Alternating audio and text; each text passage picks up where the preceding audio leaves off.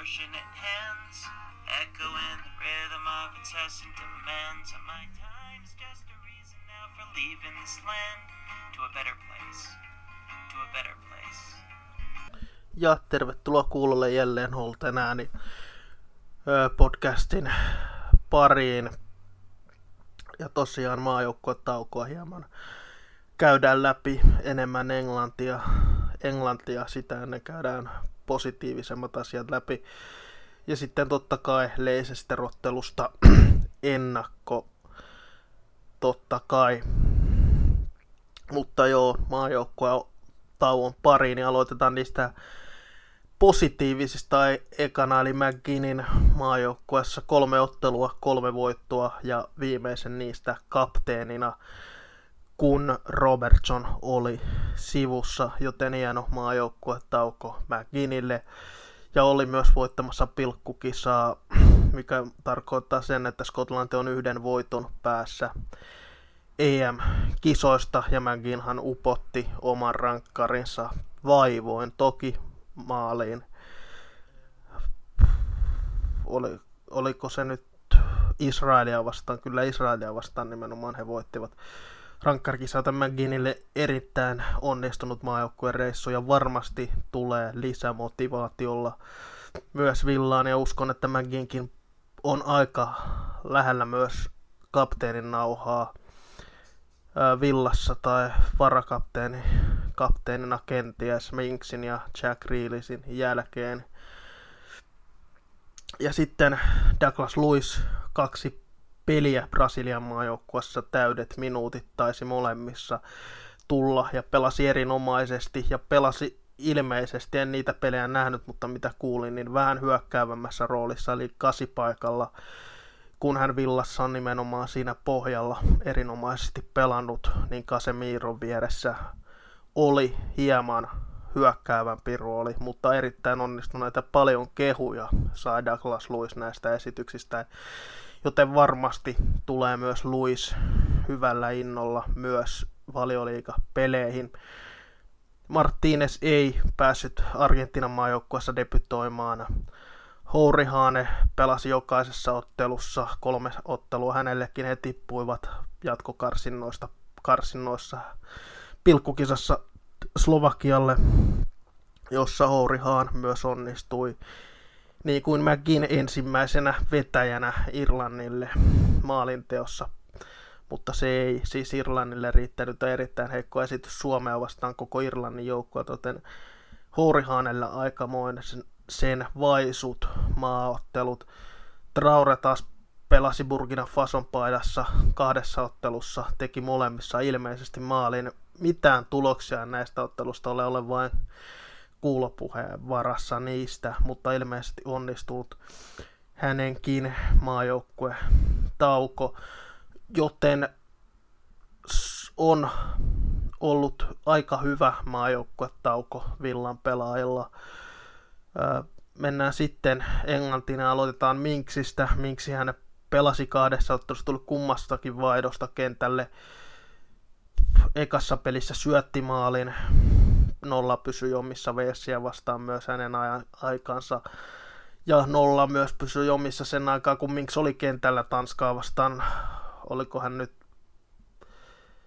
sen tunnin verran lähestulkoon kentällä Tanskaa vastaan. Ja 0 pysyi siis omissa. Ja Jack Grealish, hänen kohtelu on tietysti puhuttanut villafaneja, ja ei myöskään enää pelkästään villafaneja, vaan koko Englannissa on puhuttanut, että miksi Jack Grealish ei päässyt Belgiaa vastaan, tai vielä enemmän, miksi hän ei päässyt Tanskaa vastaan kentälle. Ja selitykset aika vahvasti ontuvat. Toki Belgia-ottelu Walesiä vastaan hän oli siis avauksessa man of the match Belgia-otteluun. En odottanut tähän muuta kuin penkillä olisi siinä ottelussa, koska niin nopeasti tulee, ja rotaatiota totta kai käytetään. Mutta ettei hän pääse edes kentälle, on aikamoisen erikoista. Ja tosiaan varsinkin nämä Southgatein selittelyt Tanska-ottelun jälkeen, minkä takia Grealishia ei ei laitettu kentälle, ontuvat, ja ne ontuvat todella, todella pahasti. Mutta tosiaan Jackiähän kehuttiin valtavasti Wales-ottelun jälkeen. Se ei mielestäni edes Jackin omilla standardeilla mitenkään superottelu ollut. Totta kai Grealish oli paras pelaaja aivan selvästi siinä Wales-ottelussa, mutta pystyy myös parempaan, niin kuin jokainen villafani varmasti sen tietää. Ja minkälaisen kuvan tämä antaa Southgateista valmentajana, jos hän man of the match-ottelun jälkeen on 2 maaottelua, kilpailullista maaottelua, ettei hän kummassakaan anna yhtään minuuttia Grealishille. Se on äärimmäisen heikkoa valmentamista, ainakin omasta mielestäni. Ja en keksi yhtäkään syytä, että miksi Mounton olisi muka Grealishia parempi pelaaja, koska sitä Mount ei ole. Tosin olisi Grealish myös Rashfordin tilalla ehdottomasti voinut aloittaa, koska niin paljon paremmassa formissa Jack Grealish on kuin Marcus Rashford tällä hetkellä, koska tällä hetkellä siellä on Harry Kane, Heung-min-son sekä Dominic Calvert-Lewin vain, jotka ovat samassa formissa, missä Grealish on, eli ne on 4 pelaajaa on ylivoimaisesti tällä hetkellä olleet Valioliigan parhaat pelaajat. Toki James Rodriguez voi vielä 5.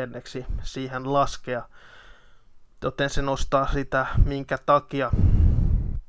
minkä takia ei Grealish mahdollisuutta saa. Ja nämä Southgatein selitykset Tanska-ottelun jälkeen siis, minkä takia hän ei Grealishia päättänyt kentälle ottaa, ne nostavat kysymyksen, onko siellä todellakin niin, että Southgateilla on jotain henkilökohtaista Grealishia kohtaan, koska kyllä ne selitykset olivat aika kaukaa haettua, koska kun kysyttiin, että miksi Jack Grealishia ei kentällä nähty, niin selitys oli se, että kun he vajalla pelasivat, he halusivat nopeutta ja urheilullisuutta. Niin kysyn vain, eikö Jack Grealishillä ole nopeutta ja urheilullisuutta, vai onko hän vain bubista kaivettu pelaamaan näitä otteluita? En tiedä. Southgateilla on joku ongelma Jack Grealishia kohtaan. En tiedä, mikä se on. Mutta katsotaan nyt Englantia näin syvemmin, niin omasta mielestäni Englannin suurin ongelma, miksei Englanti menesty arvokisoissa sitten 6-6 vuoden, on se, että sinne valitaan joka ikinen kerta ne samat naamat. Sinne valitaan, jos olet automaattisesti edes vaihtopenkillä, Chelseassa olet automaattisesti parempi kuin esimerkiksi Villan kapteeni. En voi ostaa itse henkilökohtaisesti tuollaista väitettä. Ja se toinen asia, englantilaiset eivät osaa hyödyntää tämän kaltaista talenttia, mikä Grealishissä kieltämättä on, koska Grealish on aivan erityylinen pelaaja, mitä kukaan muu tuossa Englannin joukkueessa on, tai kukaan muu edes Valioliigassa on. Ja ne vertailut Gatsaan, vaikka Southgate ne ampuikin alas, niin ne ovat hyvinkin perusteltuja. Toki ei Gatsan tasolle vielä, mutta en ole kuullut, että kukaan olisi suoraan sanonut, että Grealish Gatsan tasolla olisi, koska hän ei sitä ainakaan vielä ole. Voi toki sinne nousta. Ja toivotaan, että nouseekin. Mutta kun nyt otetaan esimerkiksi Gatsa, Paul Gascoigne esimerkkinä tässä, niin vuoden 90 kisathan olivat ne, milloin Gatsasta tuli ikoninen hahmo Englannin jalkapallossa.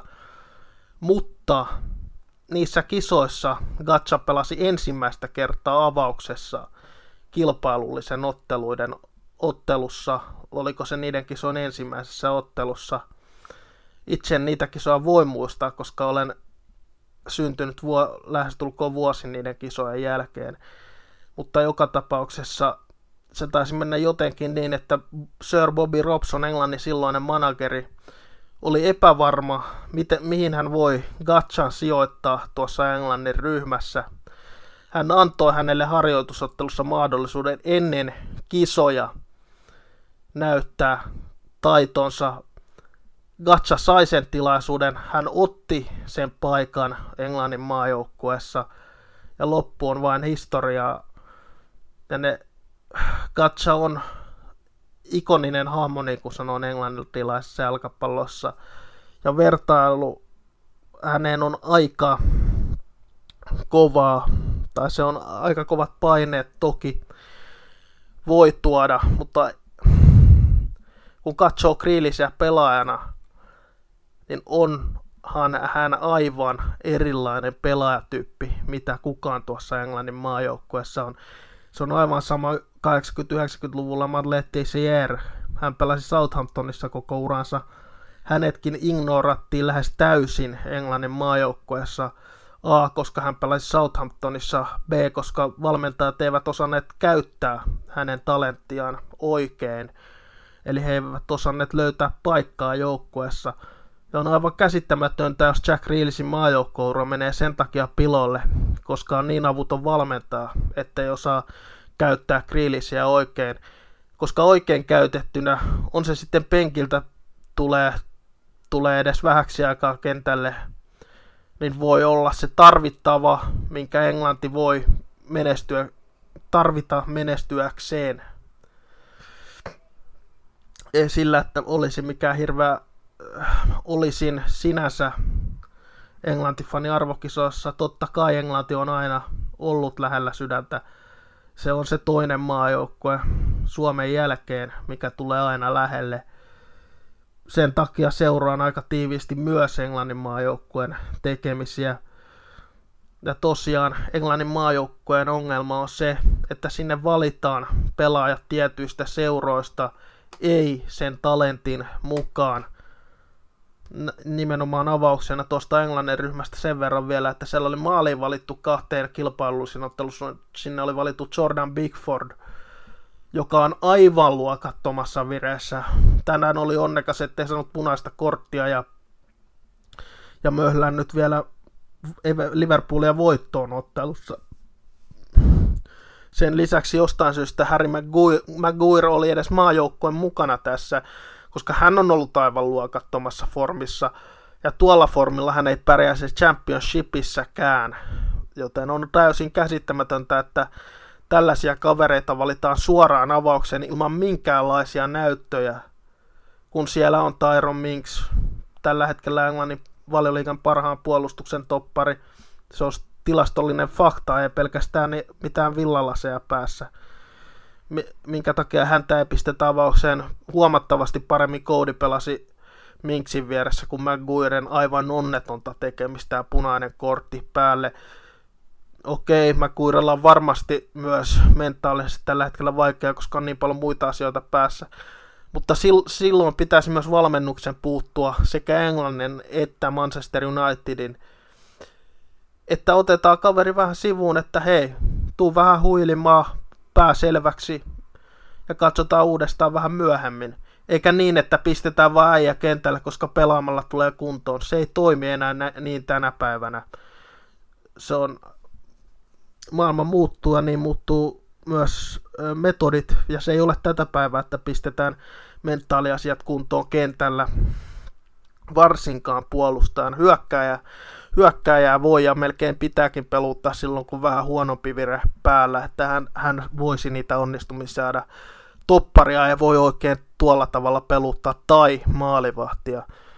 Ja sitten valitaan Englanti valitsee 3 oikeata pakkia avaukseen. Trippier pelaa vasempana pakkina, hänellä on kaiken maailman vedonlyöntiskandaalit menossa omassa elämässään. Jokin tällä hetkellä ei tuossa Englannin maajoukkue toiminnassa vain ole kunnossa, mutta toivottavasti Gareth Southgate ei pilaa Jack Grealishin maajoukkueuraa. Ja on se edelleen aivan käsittämätöntä, että Gareth Southgate puhuu Jack Grealishistä poikana. Jack Grealish kapteenina Aston Villassa. Hän on nostanut seuran Valioliigaan. Hän on ratkaissut paikallispelin, missä hänen kimppuunsa on hyökätty. Kukaan muu Englannin joukkueesta ei ole näyttänyt samanlaista henkistä kykyä, mitä Grealish on näyttänyt. Ja silti vielä epäillään Grealishia. Aina puhutaan siitä, että Grealish ei tee sitä tai ei tee tätä. Grealish on lähes täydellisesti pelannut Villassa. Hän tekee maaleja, hän luo paikkoja.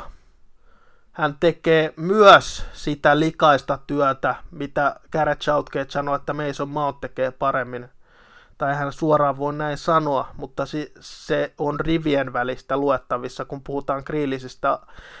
Esimerkiksi Wales-ottelun jälkeen hän Gareth Southgate sanoi, että hän kehui Grealishia, mutta sen jälkeen toi jälleen Mountin esille ja toi kuinka Mount tekee liikkeitä.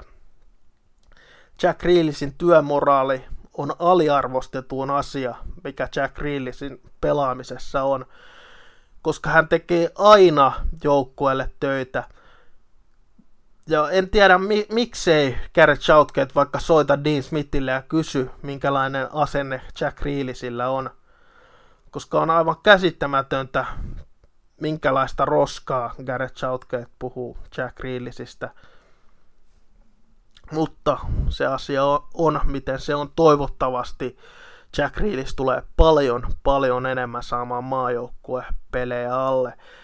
Koska okei, se on Villan kannalta toki aina hyvä, jos se ei liikaa rasitu maajoukkueen mukana.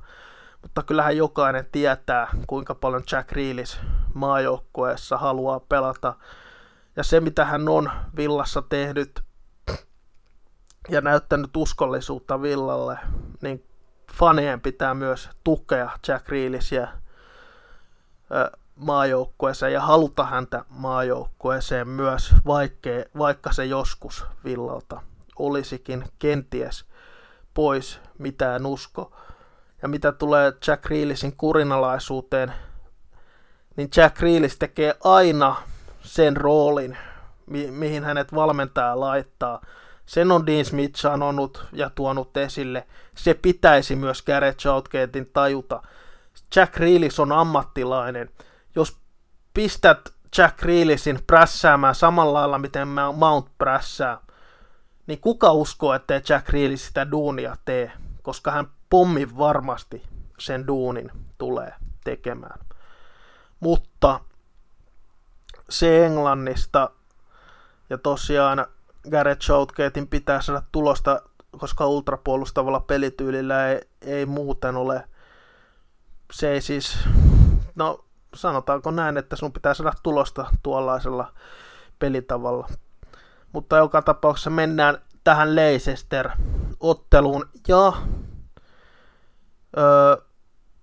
ennen kuin eilen pistin näitä, katsoin vähän minkälaisessa tilassa Leicester on tähän pelin lähdettäessä. Ennen kuin katsoin, niin ajattelin, että okei, Leicester on varmasti kotona ennakkosuosikki. En tiedä, onko enää, koska niin paljon loukkaantumisia Leicesterillä tosiaan on. Siellä on Pereira, Ndidi ja Söyüncü varmasti auto, samoin kuin Amartey on ilmeisesti poissa. Madison lienee penkillä, hän tuskin avaa ottelua.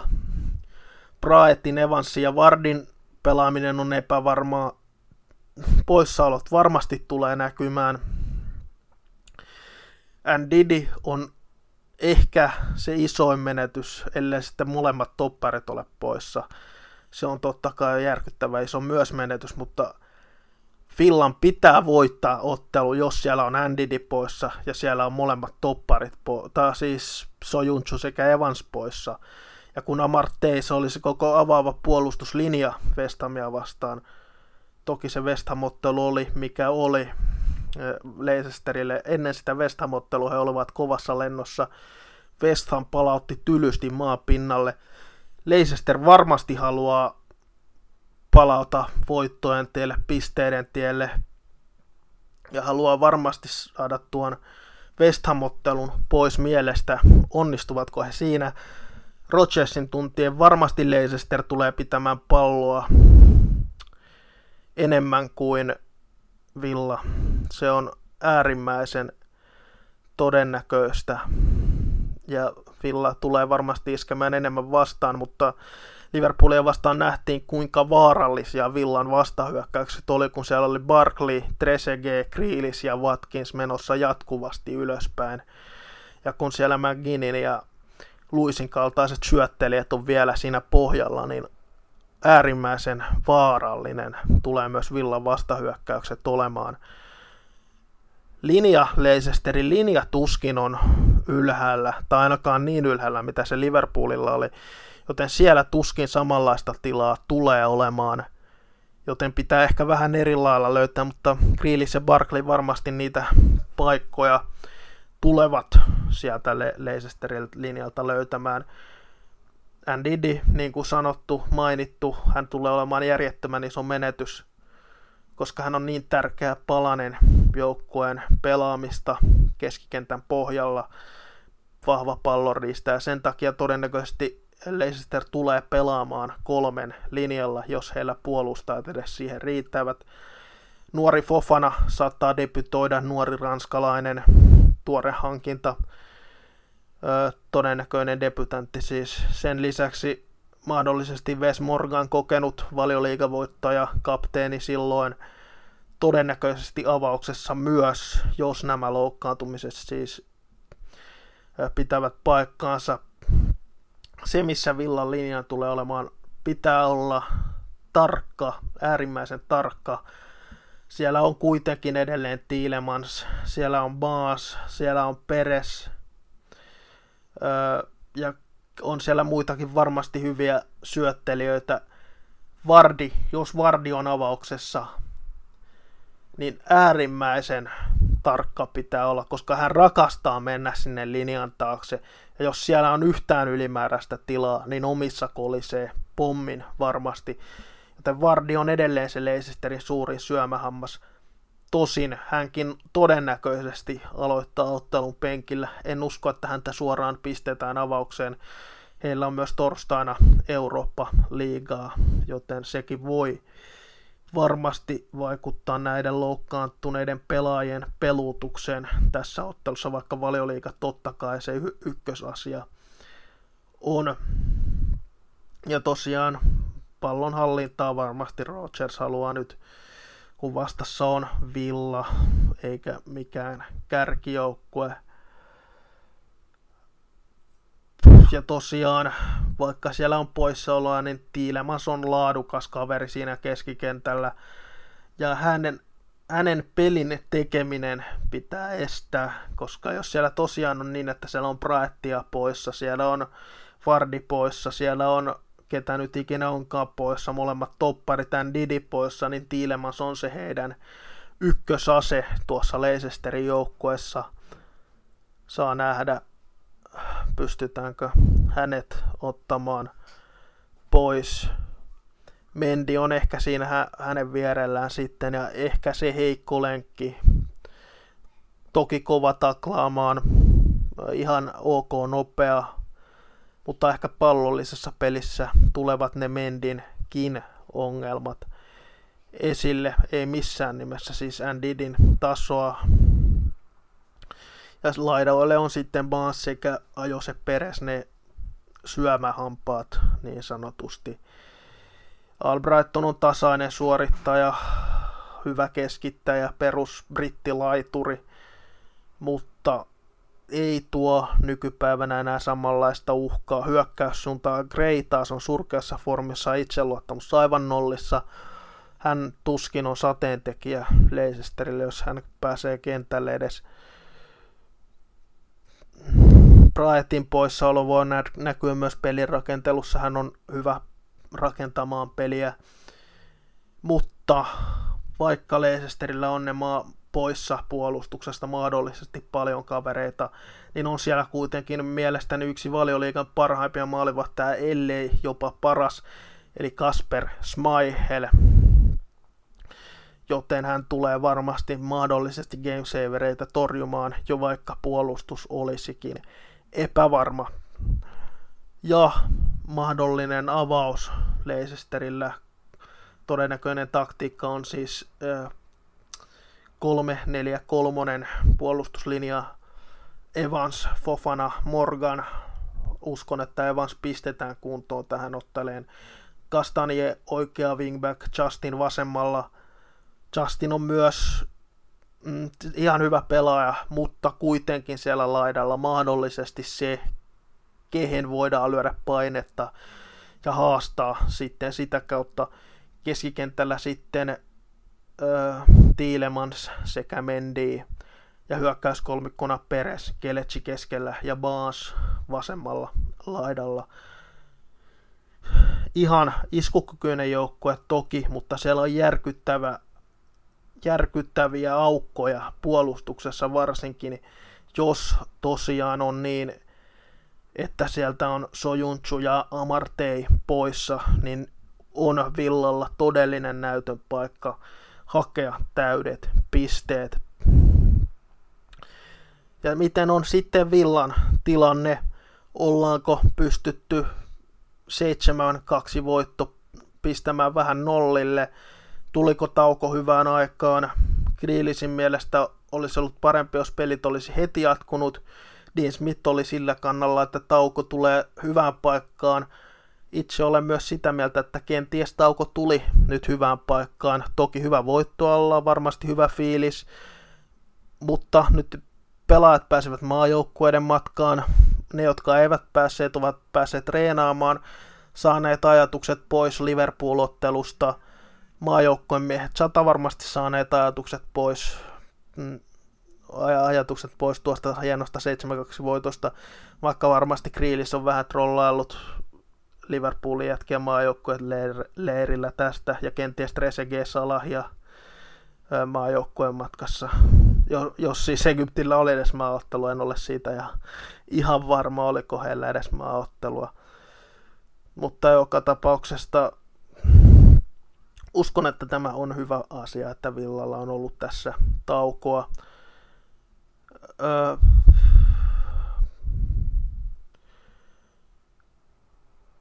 Cash saa taas kerran vähän uudenlaisen haasteen.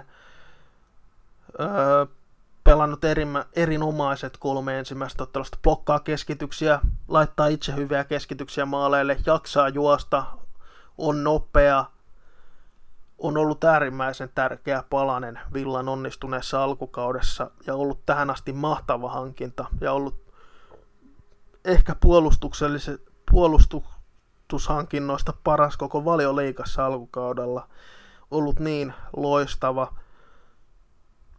Konsa ja Mings, pystyvätkö he edelleen luomaan sitä omaa partnershipia, omaa tekemistä vieläkin korkeammalle tasolle?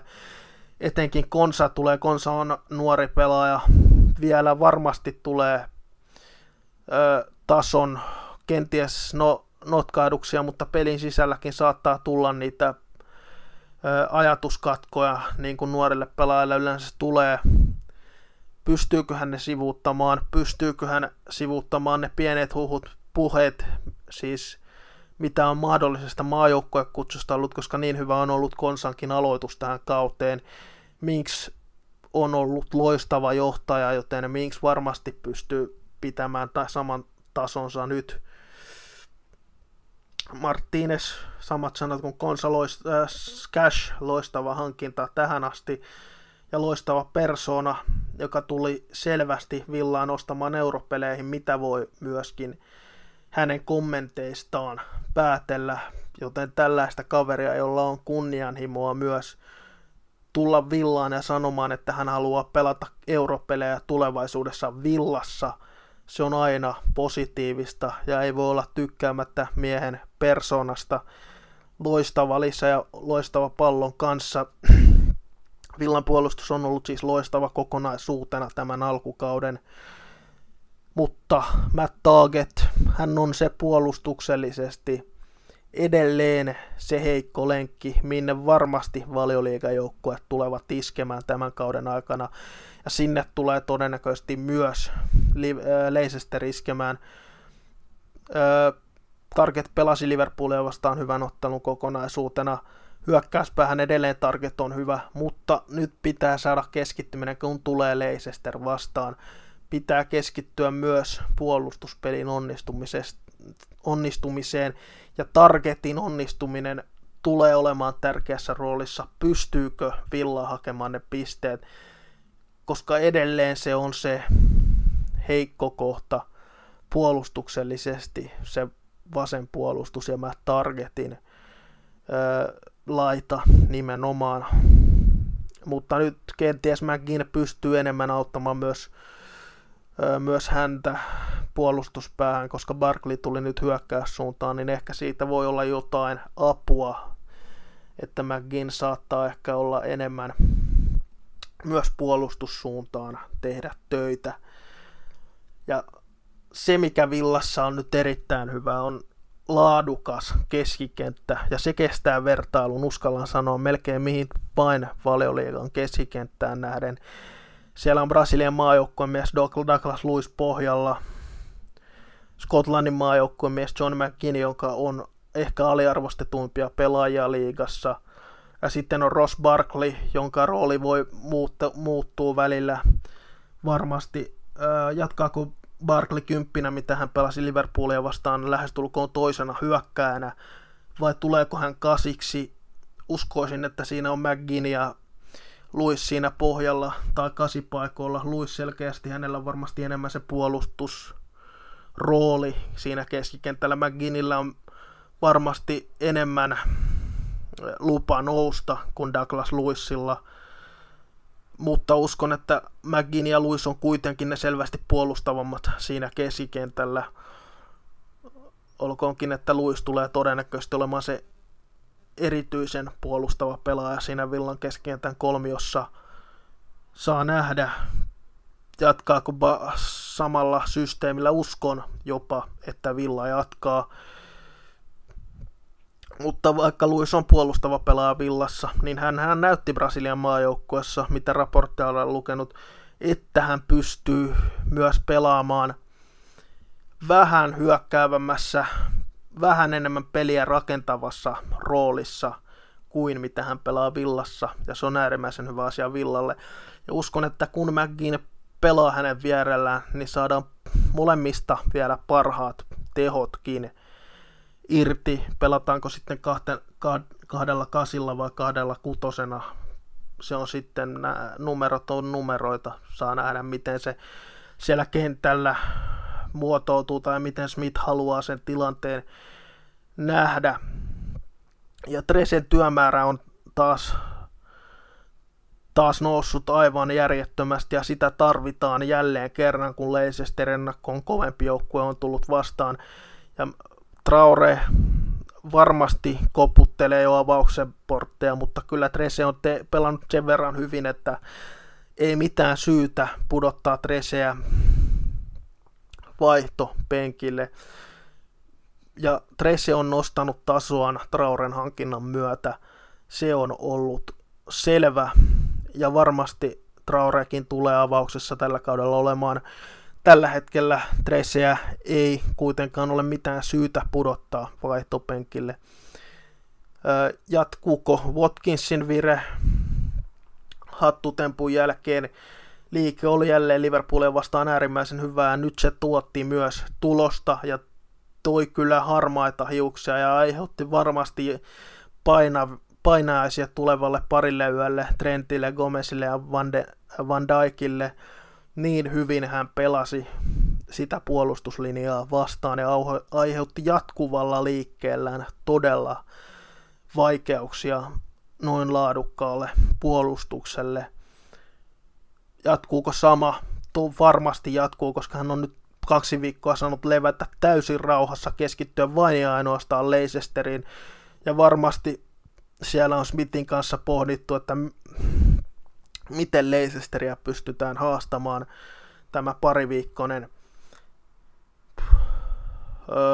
loukkaantumisesta huolimatta. Leicester lienee ehkä hieman suosikki otteluun, ja Villa antaneekin pallonhallinnan suosiolla Leicesterille, keskittyy sitten vaarallisiin vastahyökkäyksiin. Se toimi nimittäin myös Liverpoolia. vastaan. Ja se, mikä Villalla on ollut mielestäni äärimmäisen hyvä alkukaudella, on ollut se palloton liike. Jokaisella pelaajalla oikeastaan prässätään hyvin ylhäältä. Liike on hyvää, siellä ei jäädä seisomaan paikoilleen syötön jälkeen, siellä ei jäädä seisomaan paikoilleen pallon menetyksen jälkeen, vaan siellä on koko ajan jatkuva liike pelaajilla päällä, ja se on äärimmäisen hyvä, ja se on ollut todella hyvää Villalla. Ja Villan prässi on ollut myös hyvä tällä kaudella ehdottomasti. Ja nyt Watkinsin muodossa on tosiaan se todellinen ase vasta hyökkäyksiin, koska kun pallo riistetään, niin Watkins saman tien on tekemässä liikkeitä ylöspäin. Hän teki sen Sheffield Unitedia vastaan Hakiganille punaisen kortin. Hän teki sen Liverpoolia vastaan, repi riekaleiksi Liverpoolin puolustuksen omilla liikkeellään. Joten nyt pystytään pelaamaan sitä todellista Dean Smith-palloa niin sanotusti. Ja nyt alkaa näyttämään myös Dean Smithin joukkueelta ensimmäistä kertaa hänen aikanaan Villassa, joten hyvältä näyttää Villan tulevaisuus tälle kaudelle. Ja tähän otteluun, kun katsoo myös Leicesterin poissaolijoiden listaa. Ja niin kuin todettu, Villa vastahyökkäyksiä varmasti hakee. Ja totta kai, kun Villasta puhutaan, niin nousee se yksi mies ylitse muiden, vasen laituri, Super Jack Grealish, eli Super Jack. Ja ehkä meidän pitäisi kiittää Gareth Southgatea, kun hän ei Grealishiin luottanut kahdessa kunnonottelussa maajoukkuetauolla, koska se on aivan varma asia, että se oli pettymys Grealishille. Sen näki, kun hän istuu vaihtopenkillä eikä pyydetty edes lämmittelemään Tanska-ottelussa. Se oli iso pettymys, ettei Grealish kentälle päässyt. Ja se on aivan varma, että Grealish tulee tekemään näissä seuraavissa otteluissa kaikkeensa, jotta Gareth Southgate ei pysty enää pudottamaan miestä vaihtopenkille tai pudottaa miestä pois maajoukkueen ryhmästä. Se on aivan varma, että huomenna sunnuntaina tullaan näkemään parasta Jack Grealishia villapaidassa. Se on aika hurjasti sanottu, kun miettii viimeistä ottelua 2 maalia ja 3 maalisyöttöä. Niin Grealish haluaa näyttää, hän haluaa myös näyttää koko Englannille, mistä hänet on oikein tehty ja oikeastaan koko maailmalle. Ja edelleen Man of the Match Walesia vastaan, 2+3 Liverpoolia vastaan. Siinä on hänen edelliset ottelunsa. Eipä oikein paremmin voisi pelata, mutta se ei ole Gareth Southgateille riittänyt. Ilmeisesti tarpeeksi kovia vastuksia ei ole Grealishin eteen laitettu. Tosin ei Southgate ole antanut Grealishille oikeastaan mahdollisuutta edes pelata itseään avaukseen näissä isoissa otteluissa, koska hänelle ei anneta mahdollisuutta edes siihen. Hänelle annettiin mahdollisuus Walesia vastaan Man of the Match. Sen jälkeen 0 minuuttia. Sillä mennään. Ja Grealish tulee. Grealish on aina, kun hänen on pitänyt näyttää, niin hän on myös sen tehnyt. Ja aina kun häntä epäillään, hän on aina parhaimmillaan. Ja sitä hän tulee myös olemaan huomenna. Ja sitä kautta uskon, että Villa jatkaa voittoputkeaan. Jack Grealish tulee pelaamaan huomenna sellaisen ottelun ja pistää Gareth Southgateen syömään jokaisen sanansa, mitä hän on Jack Grealishista ikinä sanonut. Koska Villa tulee huomenna voittamaan Grealishin johdolla. Tuskin tulee 7 maalia Villa tekemään, mutta 0-2 voittoa Villalle. Uskon tulevan Jack Grealishin ja Ollie Watkinsin maaleilla. Tämänkertainen lähetys on tässä. Toivottavasti piditte ja nähdään kuulolla taas ensi viikolla. Hyvää viikonlopun jatkoa kaikille.